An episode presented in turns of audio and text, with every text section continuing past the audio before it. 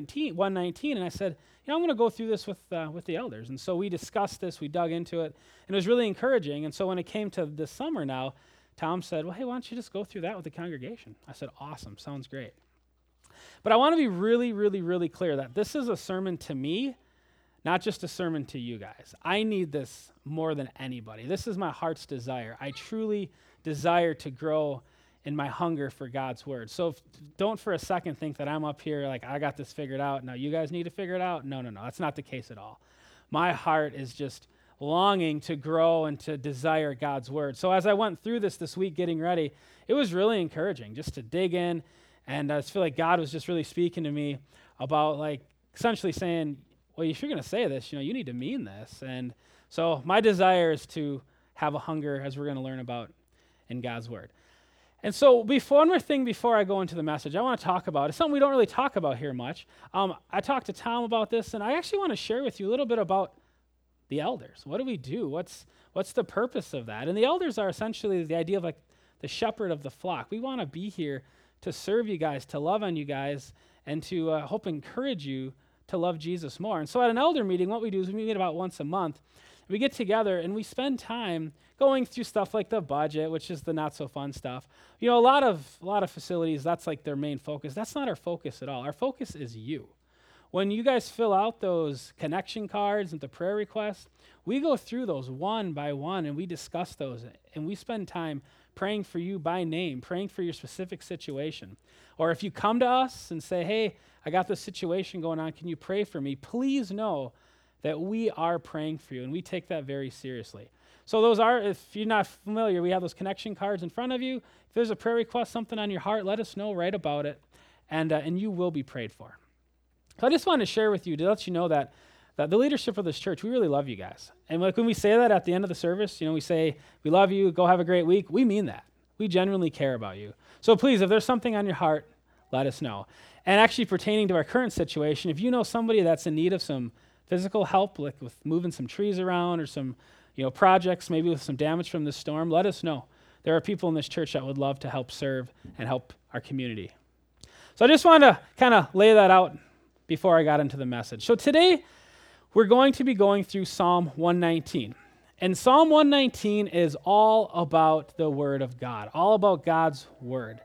It is the longest chapter of any book in the Bible. So I hope you brought your lunch with you because there's 176 verses we can talk about but we're not going to.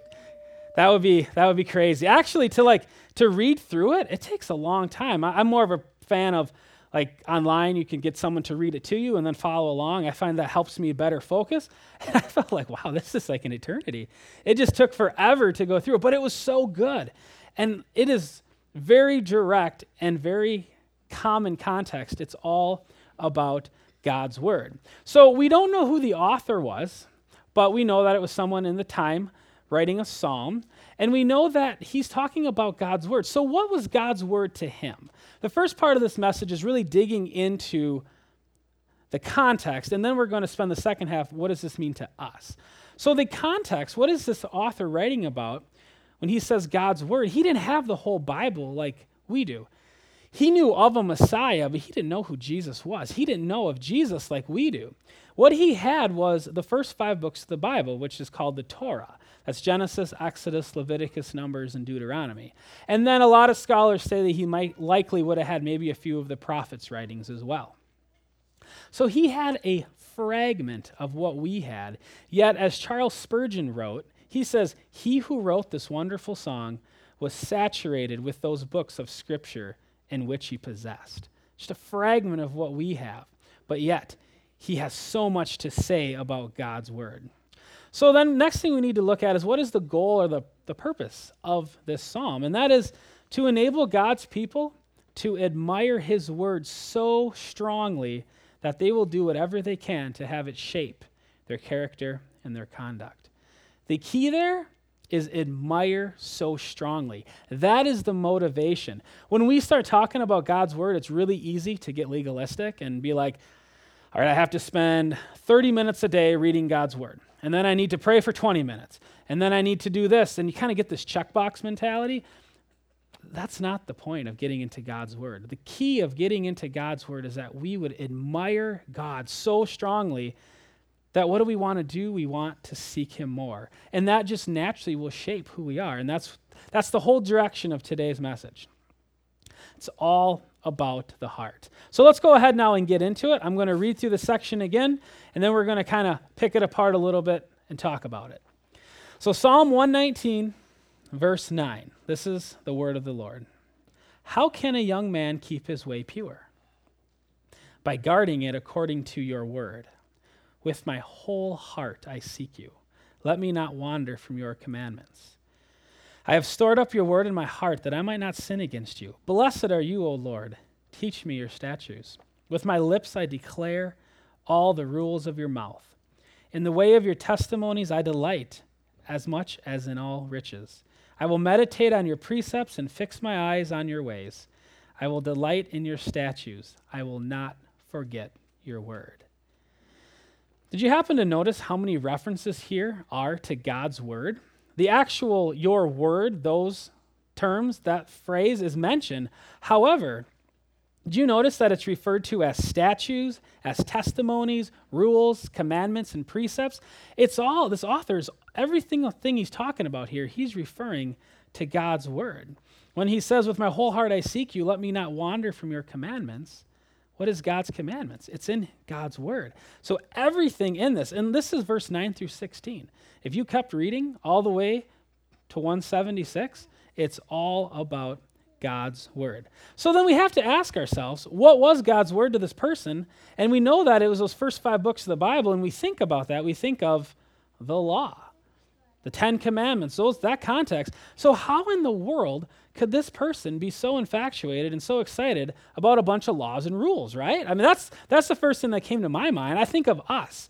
We have Jesus. So it's so easy to be like, oh, yeah, we can get infatuated with Jesus because we know what he did for us on the cross. But what about this guy? He's reading a bunch of rules and laws. It's like, how in the world could he be so excited? They didn't have Jesus, right? Well, you're right, they didn't. But as I started to do some research, I found that Jesus is everywhere throughout the Word of God.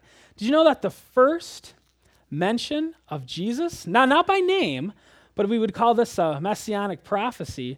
It was in Genesis 3:15. That's like the first maybe 10 pages of your Bible. That's the first mention of Jesus. And what that is, I'm just going to paraphrase Genesis 3:15, it is that the Messiah would be the seed or the offspring of a woman and he would crush the head of Satan. It says that he will crush the head of Satan and bruise his heel.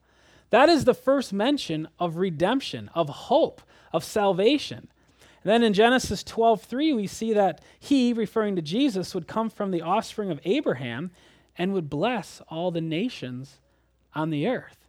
So it's not just a bunch of laws and rules that he's referring to. He knows that there is hope, that there is promise. And actually, if we were to flip ahead a few pages, in verse 174, this author, in this same context, actually writes, I long for your salvation, O Lord your law is my delight.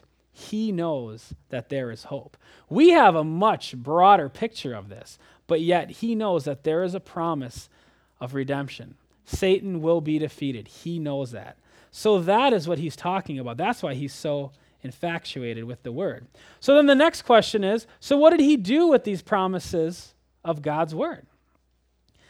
He did exactly what anyone does when they are infatuated with something he pursued it he pursued God's word. If you were to read through this, it's all about the pursuit of God's word. So, what does it mean to pursue something? I think the best analogy for pursuing is the idea of marriage. I think of a marriage when somebody pursues their spouse. And I think of my marriage.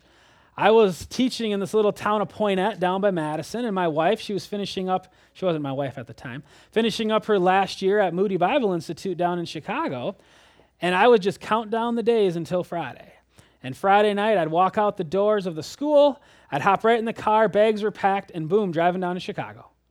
Going through the crazy traffic, getting there like bug eyed just from being so stressed out from traffic.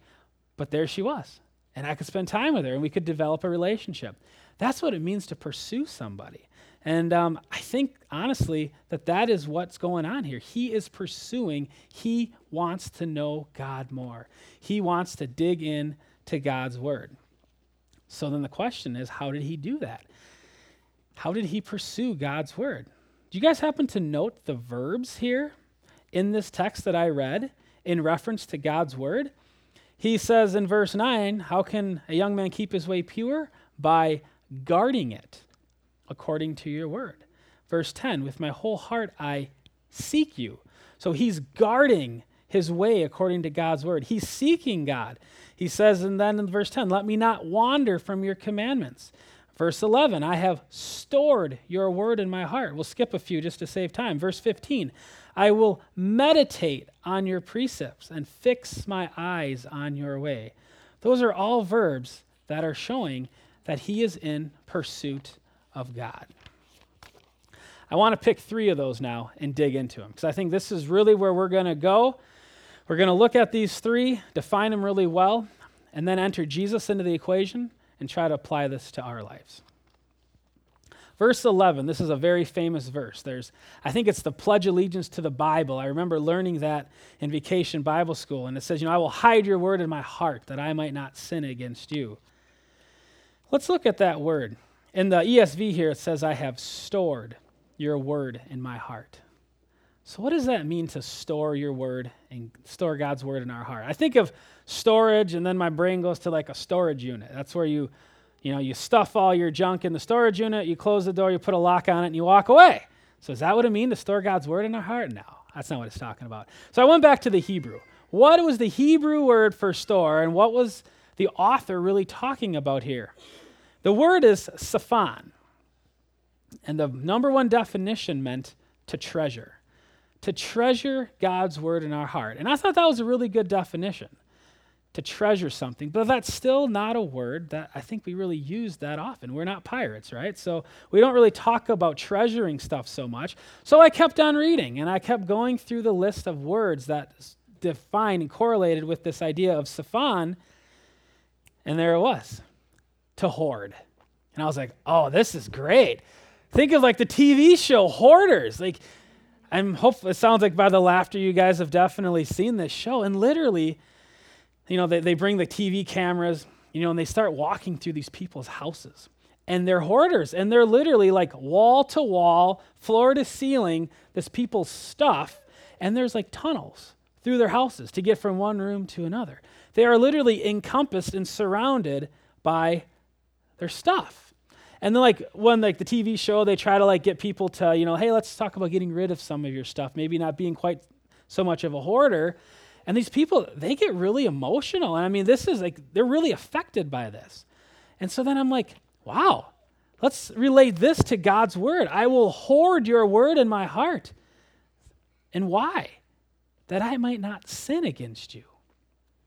Just think of when we're going to struggle with a sin or a temptation coming in, what if our hearts were just completely hoarded with God's word, completely surrounded, encompassed by God's word? When that thought or whatever might come in, if it has to go through a heart and a mind that's completely hoarded with God's word, think of what the outcome might be. It might be a little different. I hope it'd be a little different. So that's the first one I want to look at hoarding God's word in our heart. The next one is in verse 12. Blessed are you, O Lord. Teach me your statute. Teach me your word. He wanted to know more and more. He wanted to learn. This author was not content with where he was at. This wasn't a, eh, good enough. Or for the students I teach, the new thing is, oh, just send it. That's what I, you know how many times I hear that a day at work? It's ridiculous. That's just this whole idea, but that's not where the author is coming from. Think back to my marriage analogy. The more I pursued, the more time I wanted to spend with my now spouse. This person, he wants to be taught God's word. He's pursuing God's word. And in the latter half of this message, we're actually going to really dig into what that practically looks like. But essentially, when he says, Teach me your statutes, he's saying, God, I want to know you more. I want to be filled. I want to be taught who you are. And the final two I want to talk about is in verse 14 and 16, and that is the word delight. In 14, the author says, In the ways of your testimonies I delight, as much as in all riches. In verse 16, I will delight in your statutes, I will not forget your word. So, what does it mean to delight in God's word? That's another term that we don't really use all that often. So, I started looking into the word delight, and the definition I found was extreme satisfaction. Just being extremely satisfied with something. So I'm like, boy, what would that be like? Of course, the first thing that came to my mind, which Pastor Tom would be proud, is food. Think of being extremely satisfied with food, being full. And then I thought about pasta. Now think of that big dish of heavy pasta. You go to the restaurant and you order it, and like you lift up the noodles and there's like a layer of butter down below. Like you eat that and like you are filled to the brim and you just kind of sit back and you're like, ugh. Whew, that is extreme satisfaction. So, in terms of God's word, reading God's word and just soaking it up and just li- sitting back and letting it sink into you, into your heart, into your mind, and being like, oh, yes, that is good. That is what the author is talking about here when he says, I will delight in your statutes. It's not a chore. It's not something that he had to like pursue and work at and make a checklist about. No, this is something he wanted and he found joy in. So this all sounds pretty warm and fuzzy, right? Oh, great. You know, everything's, you know, fuzzy bunnies and unicorns. Just read the Bible more and everything's great. But guess what? This author, he didn't have it all figured out. He's just like us. Let's go ahead. If you want to turn a couple pages here, remember this is a really long chapter. If you want to look at the last verse, the very last verse, 176. You would think, I would think, that this would end on a super high note, right?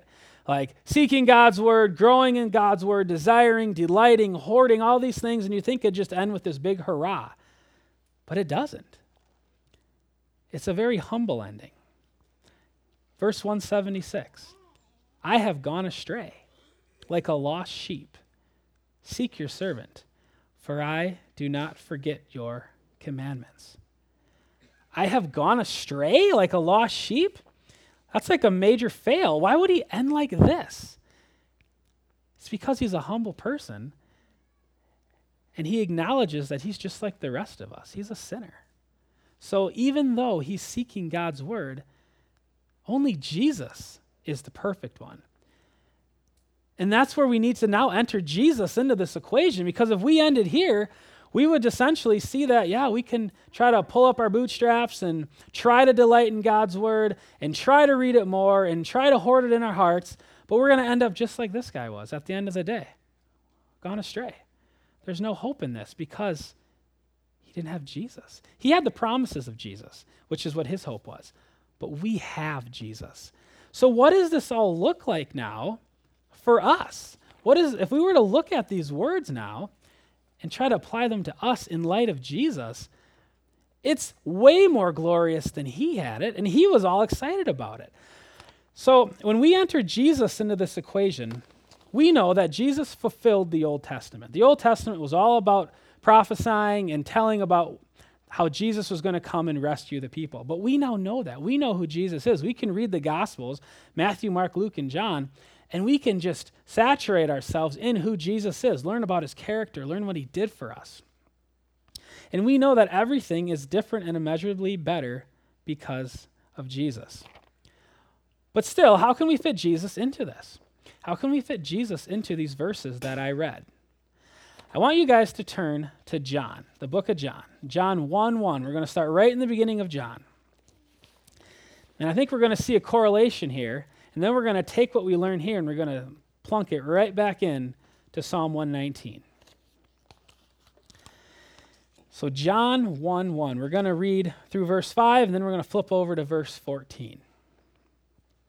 So, this is the gospel according to John, talking about Jesus. He says, In the beginning, was the Word. The Word was with God, and the Word was God. He was in the beginning with God. All things were made through him, and without him was not anything made that was made.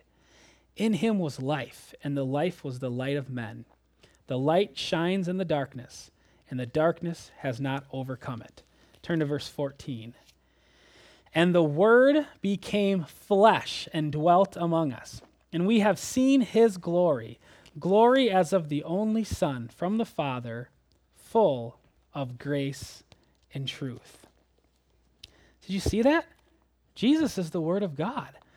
So I'm going to do what Pastor Tom did a few weeks ago. What if we go ahead and take Jesus and plug it in to this Psalm 119 in place of the Word? Can we do that? I don't know. Let's try it. Verse 9 How can a young man keep his way pure?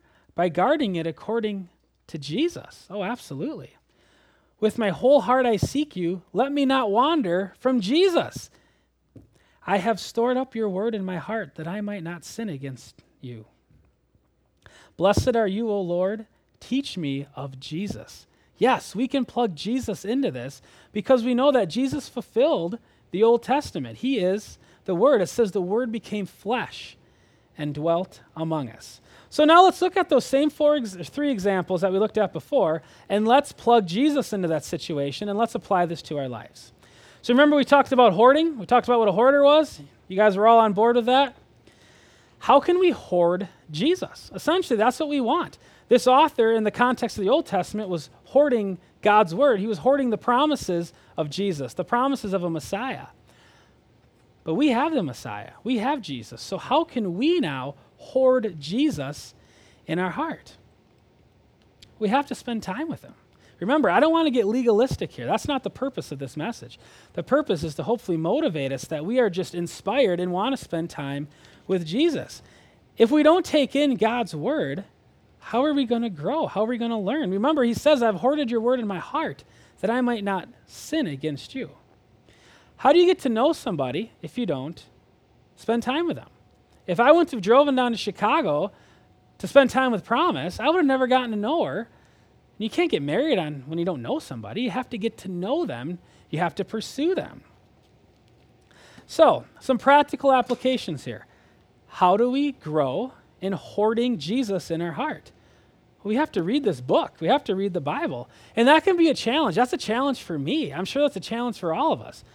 To set aside time from our crazy busy lives to open up this word and to read it. And there's a lot of things that we read in here that are confusing sometimes you're like, oh man, what am I even reading about?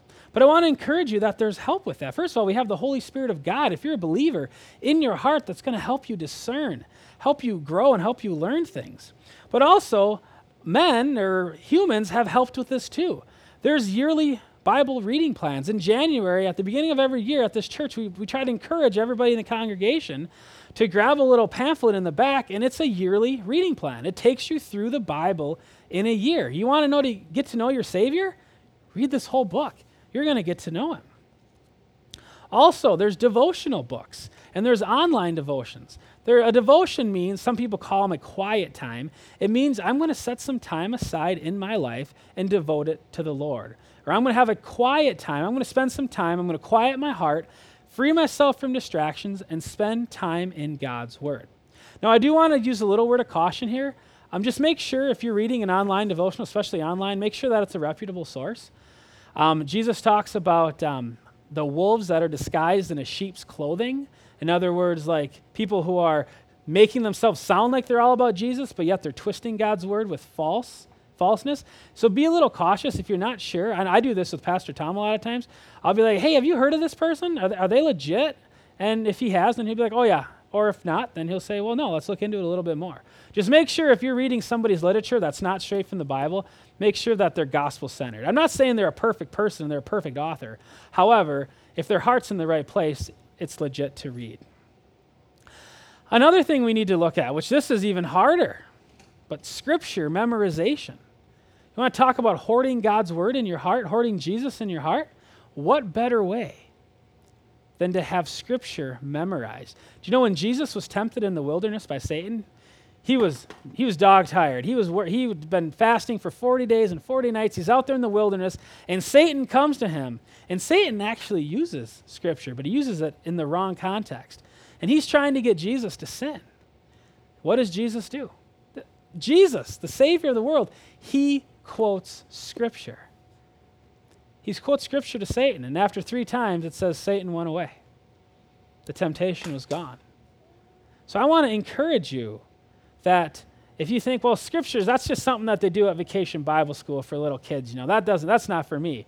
No, Jesus, the one that we're talking about today, our Savior, he memorized scripture and he quoted scripture in times of trial. Now, I know that that's hard.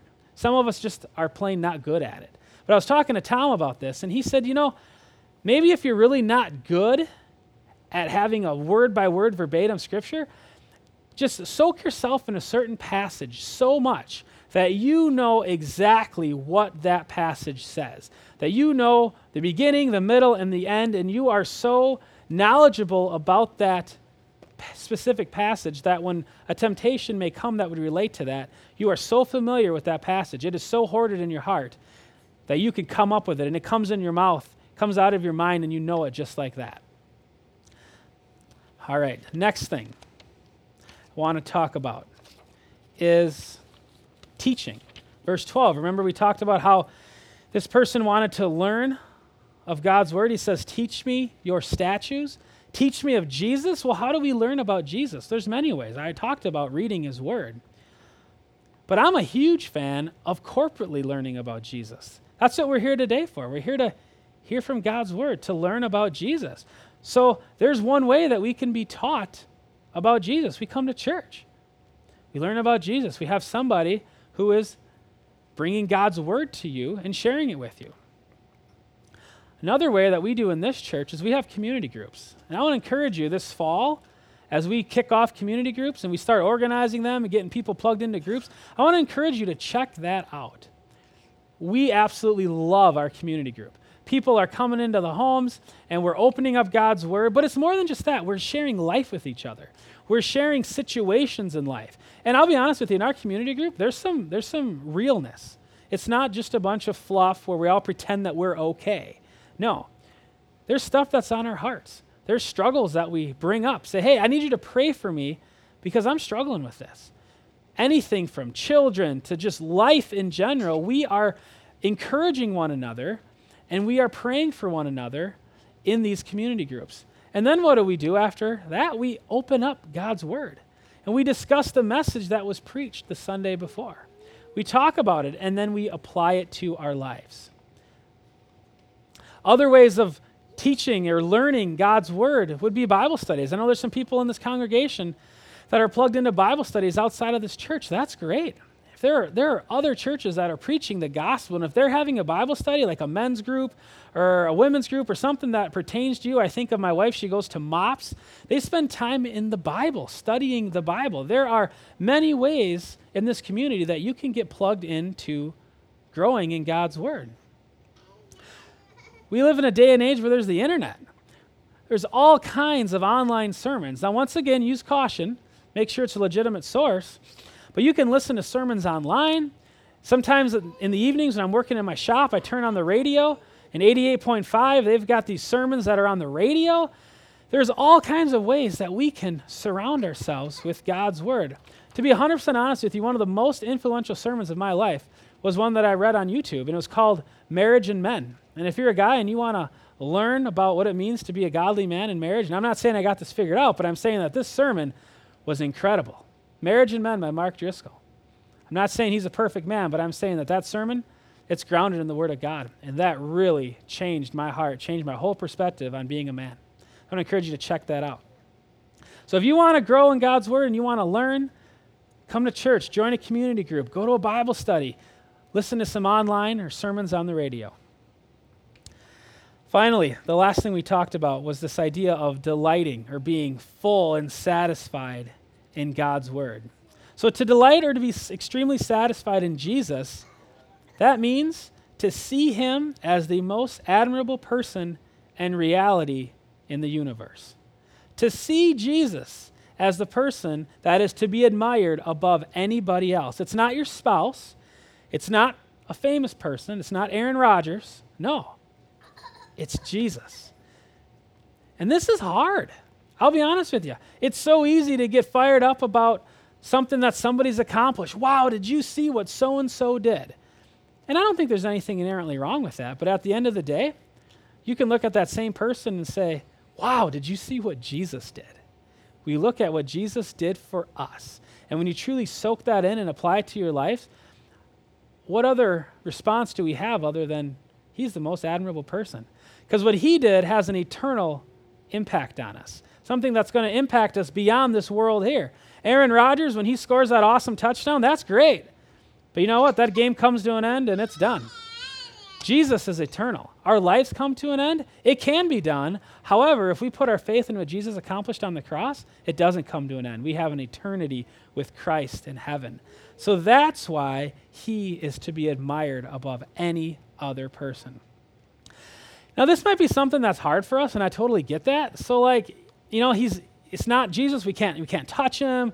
We can't like you know, verbally just have this conversation with him. I mean, there is the Holy Spirit working in our heart. I'm not downplaying that. But when it comes to this tangible, you know, face to face interaction with Jesus, that's tough. So I want to encourage you if that's you, if you're like, you know, I love Jesus and I want to grow, but I just have trouble with that, you know, personal relationship with Jesus, I want to encourage you to read the first four books of the New Testament Matthew, Mark, Luke, and John. Those are the accounts of Jesus. If you want to learn about Jesus, read those and then reread them and keep reading them. And you're going to learn who this Jesus is. You're going to learn about what his life was like. You're going to learn about what how he lived. What did he do? How did he love people? You're going to learn about the miracles and how he just genuinely loved people. And then you're going to keep reading. When you get to the end of these books, you're going to learn about what he did for you and me. You're going to learn how he, this perfect man who did nothing wrong, lived a perfect, sinless life, how because he loved us, he took on our sin and he hung on a cross and died. And then he rose again to offer us redemption and to offer us that eternity that I was talking about in heaven. And when we read and reread and we saturate and we hoard that in our hearts, we start to get that. I'm full. I'm extremely satisfied. How could somebody be more admirable? That's the question you got to ask yourself. I'm going to read a quote here by John Piper, and it's going to sound a little odd at first, but then I think as we dig into it, it's going to make some sense. He says, Did you know that those who delight themselves in the Lord receive the desires of their heart? What? Those who delight themselves in the Lord receive the desires of the heart. Well, this sounds like a prosperity gospel, or, you know, Jesus is some kind of genie in the bottle. Well, Jesus, I want this, and I'm going to delight in you, and you're going to give it to me, right? No, that's not what he's talking about. It's not because one causes the other. It's not that we delight ourselves in Jesus and then we get the desires of our heart, but it's because one shapes the other. Delighting in God supremely determines and shapes the kind of desires that we have in our heart. When we are completely satisfied with Jesus, when we are delighting in Him, that's going to shape the desires that we have in our heart. So, of course, the only outcome of those desires are going to be godly desires. We're going to be wanting Him more. We're going to be wanting to tell people about Jesus. We're going to want to have our lives reflecting and just screaming out Jesus. And if that's the desires of our heart, He's going to give us that. He wants us to know Him more. So, hoarding Jesus in our hearts, learning about Jesus, delighting in Jesus, they all help us to get to know our Savior more. That's the key. That's what this author in Psalm 119, that's what he wanted. He wanted to get to know the Word of God more. He wanted to know who God was. We entered Jesus into the situation. We want to know who Jesus is. So, as we wrap things up, I want to talk about one more little topic here. So, as we get to know our Savior more, what happens? What happens to us as we get to know Jesus more? As we're spending more time in His Word, as we're reading the Scriptures, as we're studying the Scriptures, as we're meditating, as we're memorizing, as we're coming to church, as we're interacting with Christians, as we are soaking and saturating ourselves with Jesus' Word, what happens? It's a fancy Bible word that they call sanctification. Some of you may have heard about that before, some of you may not. So I'm going to define it for you. What it means is it means to progressively become like Jesus, gradually becoming like Jesus or becoming holy, becoming conformed to the image of Christ, little by little, over time. This starts from conversion and goes till either Jesus comes back or you die. It is this process. You are in the process of sanctification if you're a believer, becoming sanctified. The day you put your faith in Christ, and then slowly over time, you grow. You're taking in God's word. You're growing. This is, like I said, this is my desire. I'm preaching this to me. This is what I want for my life. This is what I want for your lives. As we're taking in God's word, as we're growing, as we're becoming more like Jesus, we are being sanctified. And don't forget that little note there, little by little. This doesn't happen overnight.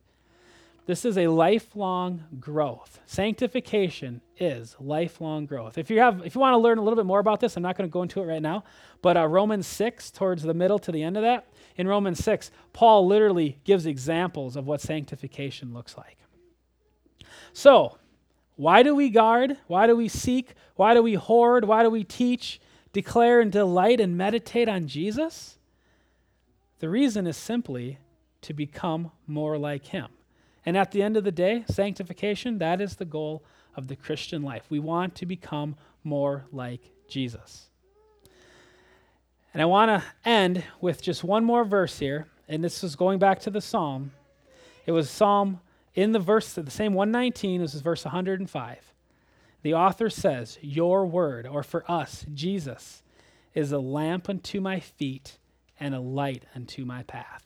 When we are soaking it in, we're becoming more like Jesus. He is going, He guides our life.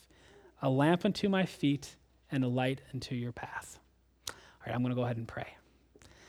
Dear Jesus, thank you so much for your word.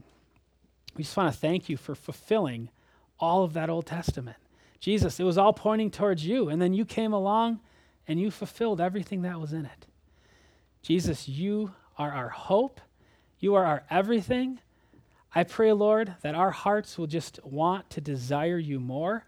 I pray, Lord, that we'll be able to think about some of these words today and that we're going to go home and that we won't just put our Bibles on the shelf and say, all right, we're good till next Sunday. God, I pray that that won't be the case. I pray this for me just as much as everybody. God, I pray that we will have a desire to open up your word and to want to become more like you, Jesus. May that be our hearts.